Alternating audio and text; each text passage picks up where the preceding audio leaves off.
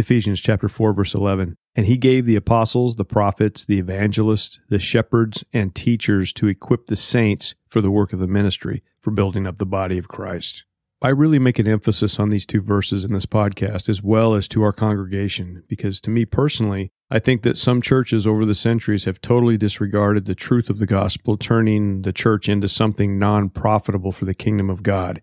Paul is telling the believers in that ancient city of Ephesus, a great city known for many things, that there's a reason why God calls certain people into certain positions, and that is to prepare all of those, whosoever would believe in Jesus, to stand up and begin serving Jesus like Paul did and the rest of the apostles. Now, the word apostle, it means basically one who's sent, like an ambassador. You send out an ambassador to another country that represents your country. And the apostles, they weren't like these super Christians. Rather, they were those who were equipped to do what God had called them to do, so that the church, the body of Christ, would be built up or edified. And that word edify in the original language, it has to do with architecture or building up a structure. And in a spiritual sense, edifying, like building up a structure, making it stronger and whole until it's complete, ready for the work it's designed to do, is to equip the believers with the knowledge and the passion and the power from God to do the work of the ministry, to glorify God and to spread the gospel. So if we who are called into the ministry as pastor teachers do not give valid scriptural instruction to our congregation, then not only are we depriving them of what they need to mature as believers and take up their place in the kingdom of God, but also we're completely disobeying our responsibility in our calling, and that's scary. And when it comes to the topic of giving, this again is my take on this issue and my conviction, and I'm sure this will really irritate a lot of people, but here's the bottom line. If you are giving to your church and you're not walking with Jesus, your money counts for nothing in the kingdom. On the other hand, if you are walking with Jesus, being led by the Spirit, then the money you already have belongs to Him anyway, and it's just a matter of you realizing where does He want you to put it, and then you make the decision. So starting off, to make everybody angry, let's talk about the tithe. The word tithe means a tenth. So we see in the Old Testament, Abram, whose name was later changed to Abraham, giving Melchizedek, the king of Salem and priest of God, a tenth of all. Now, Abram had just defeated an army and took spoil from them. The tenth that Abram gave Melchizedek, if you look in Hebrews chapter seven, verse four, talking about Melchizedek, it says, "Now consider how great this man was, to whom even the patriarch Abram gave a tenth of the spoils," or plunder. So that indicates the tenth of what he gave was from the spoils of the battle. We know that Abram was very wealthy and had so much stuff from his own servants, he fielded an army that defeated the enemy. He had a lot of stuff. Did Abram give a tenth of all of that as well? It doesn't say. But either way, this act of giving precedes the law of Moses given in Exodus. So the establishment of a tenth given to God precedes the law of Moses. Now let's fast forward to the time of Moses, and the law is instituted by God, and the Israelites were required to give a tenth of what they had to God, and it was considered holy. It was to God that they offered up their tenth, not to the Levites or the priests. Leviticus twenty-seven thirty, "Every tithe of the land, whether of the seed of the land or of the fruit of the trees, is the Lord's. It is holy to the Lord." So the giving of the tithe was actually an act of worshiping God, or at least acknowledge Him as their king. Now, God would give the tithes to the Levites that they may be able to perform their services at the tabernacle or tent of meeting, which preceded the temple, where the ceremonial sacrifices were made and, and other ministry responsibilities. So God gave that tithe to them. Numbers eighteen twenty-one, "To the Levites I have given every tithe in Israel for an inheritance, in return for their service that they do, their service in the tent of meeting." But remember, the tithe was to God. You are giving a tenth to God. It was only given to the Levites after it was presented to God as the people's act of worship and honoring Him. So now let's go to the New Testament, where observing the law was a point of contention and finally hammered out in Acts chapter fifteen in what is known as the Council of Jerusalem. In Acts fifteen twenty-eight, "For it seemed good to the Holy Spirit and to us to lay on you no greater burden than these, that you abstain from what has been sacrificed to idols, and from blood, and from what has been strangled, and from sexual immorality. If you keep yourselves from these, you will do well. Farewell." And then they were sent off. They went down to Antioch, and having gathered the congregation together, they delivered the letter. And when they had read it, they rejoiced because of its encouragement. So the big contention was, do Gentiles have to start adopting Jewish things to become believers? And the answer that they gave was no. And the Gentiles were like, yes, we rejoice, because they didn't want to become Jewish. They didn't want to get circumcised. They didn't want to go through all this stuff. And they didn't have to, because it's not about what you do. It's about who God is. They could worship God in spirit and in truth, and that didn't mean they had to don the burden of becoming Jewish.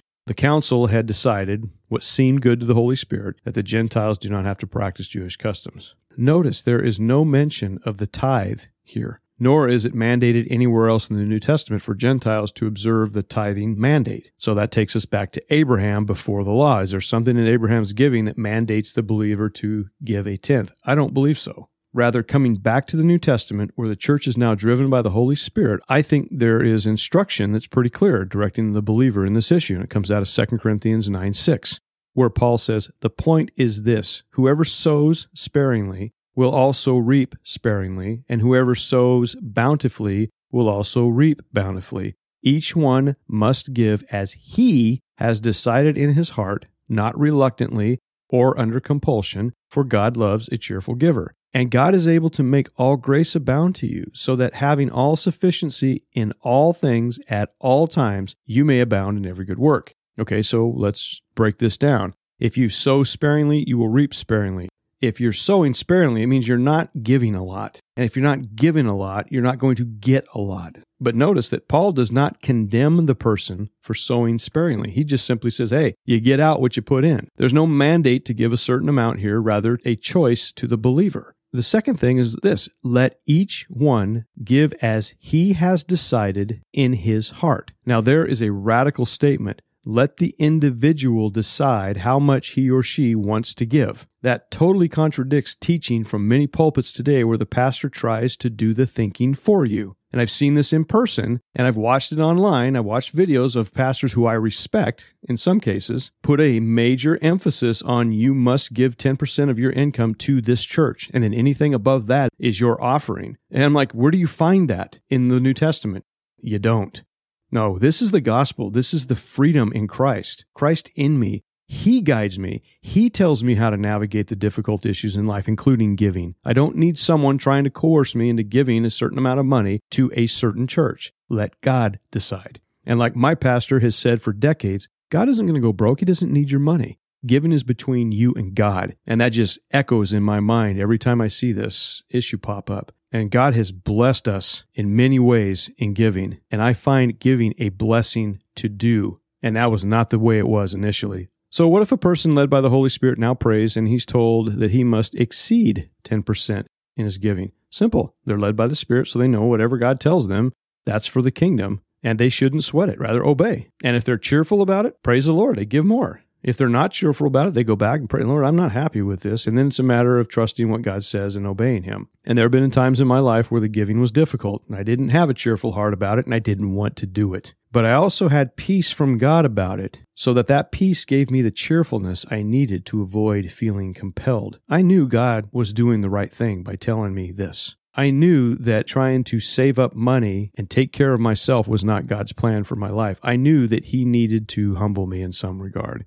So continuing on in the passage, for God loves a cheerful giver. If you go by the instructions of those pastors who demand ten percent to your church, you may think God loves a ten percent giver. But that's not what it says, is it? It doesn't say that God loves a ten percenter. And this is exactly what I experienced as a new believer when I began to understand the blessing of giving. I was actually happy to put money in the box, but it wasn't anywhere near ten percent. I didn't have ten percent. We were paycheck to paycheck and could not afford ten percent, nowhere even close to that. So I'm like, I don't have that money. Well, am I supposed to sacrifice my food or my car payment or my house payment? So rather than that, because of the instruction that I received out of the scriptures from my pastor, I was able to give a little what I could, and it pinched. It wasn't like just, you know, throwing a couple of coins in there. I gave towards like, mm. But you know what? My heart was joyful because God was doing great things in my life, and I really wanted to give. I just didn't have as much money as I wanted to give, but I gave what I had, and I gave it cheerfully. And going back to verse eight, listen how many times the word all is used. And God is able to make all grace abound to you, so that having all sufficiency in all things at all times, you may abound in every good work. God takes care of you. He can do what he wants. He can make it so you have all sufficiency in all things at all times. So cheerfully giving faithfully brings out a heart of peace with God, and that's what we need to focus on. You can't buy a relationship with God with ten percent of your income. You can simply receive and obey Him. And as believers filled with the Holy Spirit, we can discern our own path through this life with the help of God. We don't need others telling us what God requires of us, unless it's plainly written in the Scriptures. And that gets really crazy around premarital counseling when you're like, the Scripture says, do not be sexually immoral. So there's something that you are being shown in the Scriptures that you don't like, but it's written right there and it's really clear. And that's why we study and we learn the Scriptures so we don't fall victim to people who want to rip us off. I have a good friend who's a godly man, really a neat guy. I just really respect this guy. There was a technical job at a church that he was qualified for, and he prayed about it, and he really thought this was the place to go. So he went. It was one of the biggest churches in our area. And as a condition of employment, he had to allow them to deduct ten percent of his check automatically every time he got paid. He no longer works there, by the way. But this is a big church, and he agreed to it. But if he refused, they wouldn't allow him to work there. He agreed to it. It was a condition of employment, and he did, and they got ten percent of every check of his. Going back to Ephesians four, where it says, He gave the apostles, the prophets, the evangelists, the shepherds, and teachers to equip the saints for the work of the ministry, for building up the body of Christ. We equip believers entrusted into our care to do the work of the ministry. This means they need to be walking in the Spirit, learning the Scriptures, and obeying the voice of God. And giving is a huge part of the ministry for a person. But mandating ten percent, it is totally discouraging to so many people. And those who know the Lord and are comfortable with ten percent, praise God, go for it. I have no issue with that at all. I went to a church kind of off the wall. I just kind of wanted to check it out and see, and they were off the wall, and the whole thing was about money. So a new person that's coming into their building, wrecked lives, messed up, searching for God, what they get, they get a sales pitch. They don't get truth. And again, I think that's wrong. It also really works against the ministry, I think. It doesn't build up those believers. It tends to leave them in limbo, allowing the devil to come in and trash the church in their minds, trash God, trash religion, saying it's all about money. And sadly, for many churches, it is. But there are still those churches out there that see the fallacy of making this an issue. Now, what's really interesting at our church, we've never had issues with money in the nearly thirty years that I've been there. It's been tight, but the bills have always been paid. We don't blow money on stupid stuff. We spend money on the ministry. And the giving over the years has always met the church's needs. And what's interesting is seeing the numbers at the elders' meetings of the, the offering.